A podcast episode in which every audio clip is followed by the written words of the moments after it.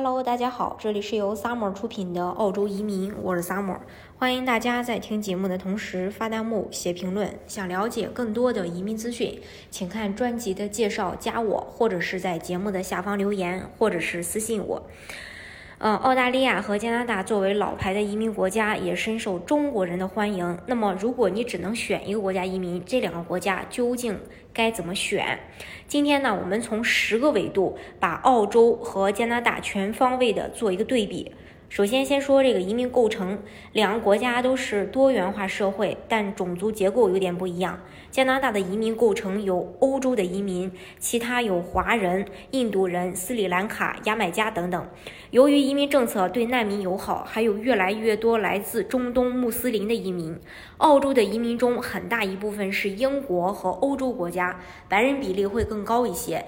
其他的是来自中国、印度、东南亚国家的，并且。澳大利亚对英国人的吸引力非常大，是英国人最大的移民目的地。澳洲大学里英国老师就有很多，不少学校的高层、院长和系主任都是英国人。不仅英国人，现在也有越来越多的美国人移民到澳洲。富人移民上，澳洲在2019年吸引了全球超过1.2万富豪移民到澳洲，高居全球榜首。而加拿大移民的富豪人数差不多也只有澳洲的一个零头。再说国土，澳洲人口两千五百万，国土面积七百七十万平方公里；加拿大人口三千八百万，国土面积是九百九十七点六一万平方公里。加拿大挨着美国，作为美国的后花园，只能一言一行跟随着美国的脚步。澳大利亚则是大洋洲最大的国家，有一定的区域自主权。邻居则是美丽的新西兰，去新西兰旅游度假都比较方便。与远在美北美的加拿大相比，澳洲离亚洲、离中国更近，往返中国更方便，交通成本、花费时间要低于加拿大。如果你喜欢大海，那澳洲更适合你。澳洲的大城市都是临海的，每个州都有海岸线。游泳、潜水、夕阳海边漫步，你能想到的浪漫，在澳洲都有。加拿大的话，大城市只有温哥华靠海，而且沙滩和澳洲的没法比。再说时差，时间上，澳洲就比中国早两个小时。对于工作与国内亲友、恋人联系紧密的人，是个非常大的方便。而多伦多和北京的时差是十二个小时。如果身处在加拿大，跟国内的亲友、客户联系不是很方便，这一点澳大利亚是完胜加拿大的。而且澳洲回国甚至不用倒时差。再说气候，澳洲位于南半球，四面环海，北部属于热带地区，南部属于温带，四季分明，终年阳光充沛，天天都可以晒太阳。加拿大受西风影响，大部分地区属于大陆性温带针叶林气候，大半年的时间像。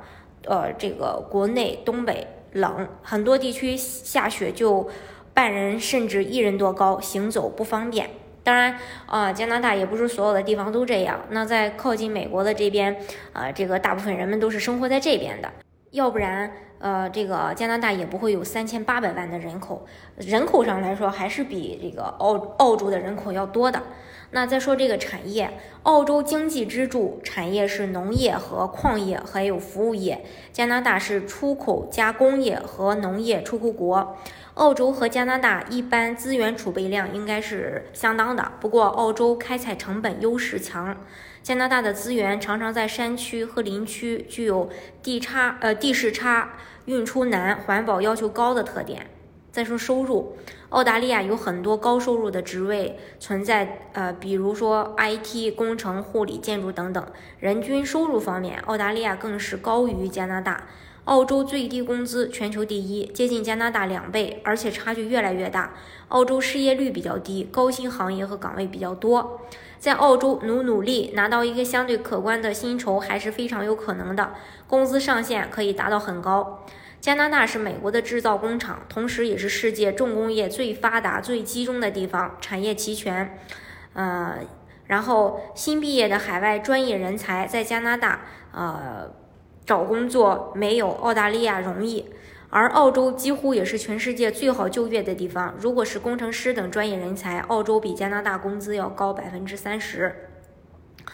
呃，这是关于这一点。澳大利亚成年人的平均净资产是加拿大人的两倍。通过这项数据，呃，澳大利亚全球最高每位成年人中位数财富是十九万一千四百五十三美元。如果是一般的非技术体力工作者，在澳洲基本也可以生活的不错，拥有更多的尊严；而在加拿大，一般的体力劳动者工资连澳洲一半都没有。如果是技术工人，那澳洲基本上更是天堂。加拿大的收入也就是澳洲的百分之三十到百分之五十，但是加拿大的阿省除外，阿省技工工资世界最高，比西澳矿业这个呃技工的工资还高。如果看长期前景和财富来看，选择澳大利亚更好。再说教育，澳洲和加拿大一样，在自然指数的论文呃引用数量上排世界前十。澳洲大学在二零一九年的美国 US News 还有英国的 QS 排名里，比加拿大大学整体要好。学术水平，澳洲八大能够达到世界前一百，特别是悉尼、墨尔本大学、呃悉尼大学、国立大学、昆士兰可以排到前五十甚至二十。澳洲在 US News 里 Top 一百的大学有七所，加拿大有三所。Top 三百的大学里，澳洲有十九所，加拿大有十三所。QS 也是澳洲七所，加拿大十三所。而澳洲的大学整体的排名也在上升。当然，论留学费用性价比来说，加拿大肯定是要好于澳洲的。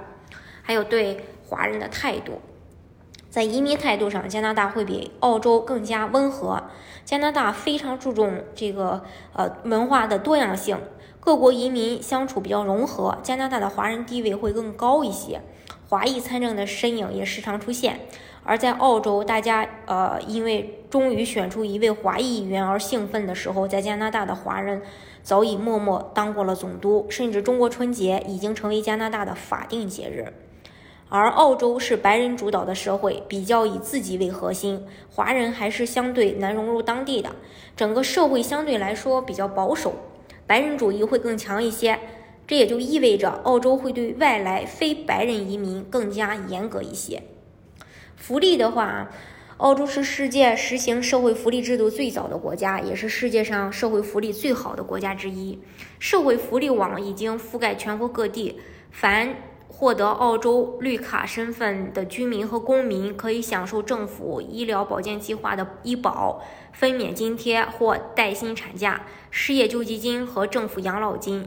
其子女还可以享受十二年的免费义务教育、高等教育学生津贴等福利。移民加拿大后可以享受社会福利金、儿童福利金、全民医疗保险、子女的十二年免费义务教育等等。加拿大有全民生活保障，澳洲没有。在澳大利亚的话，有充足的理由才能够申请福利。加拿大申请保障是不需要的，是直接就给就给的。还有教育补助，加拿大没有教育部，教育都是由各个省自己去负责。阿省、曼省、新省等有补助，有的省一分补助都没有。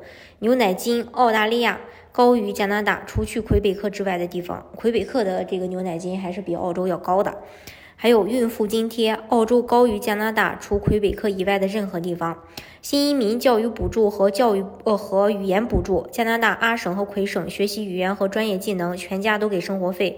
澳洲的新移民就没有。澳洲有生孩子对母亲的额外奖励，加拿大有的省有，有的省没有。加拿大要交纳三十年才能退休时拿足够额的养老金，澳洲只需要交十年。当然，这个加拿大的话，只要交十年，它也有这个养老金，但只是说不是全额的。呃，再就是一个移民难易程度上，目前加拿大的移民政策比澳洲更容易一些，各种各种省提名门槛和呃这个移民途径也比较多。两个国家呢都有打分制和移民职业清单，但是澳洲的移民评定过程会更严格。总体来说的话，如果是呃移民政策上的话，肯定是加拿大。然后福利呢，其实加拿大要比澳洲要好，整体来说。而这两点恰恰是大家进入澳洲和加拿大的一个门槛儿。那大家怎么选？我想你们心里都会有一杆秤。今天的节目呢，就给大家分享到这里。如果大家想具体的了解澳洲的移民政策的话，欢迎大家看专辑的介绍，加我，或者是在节目的下方留言，或者是私信我。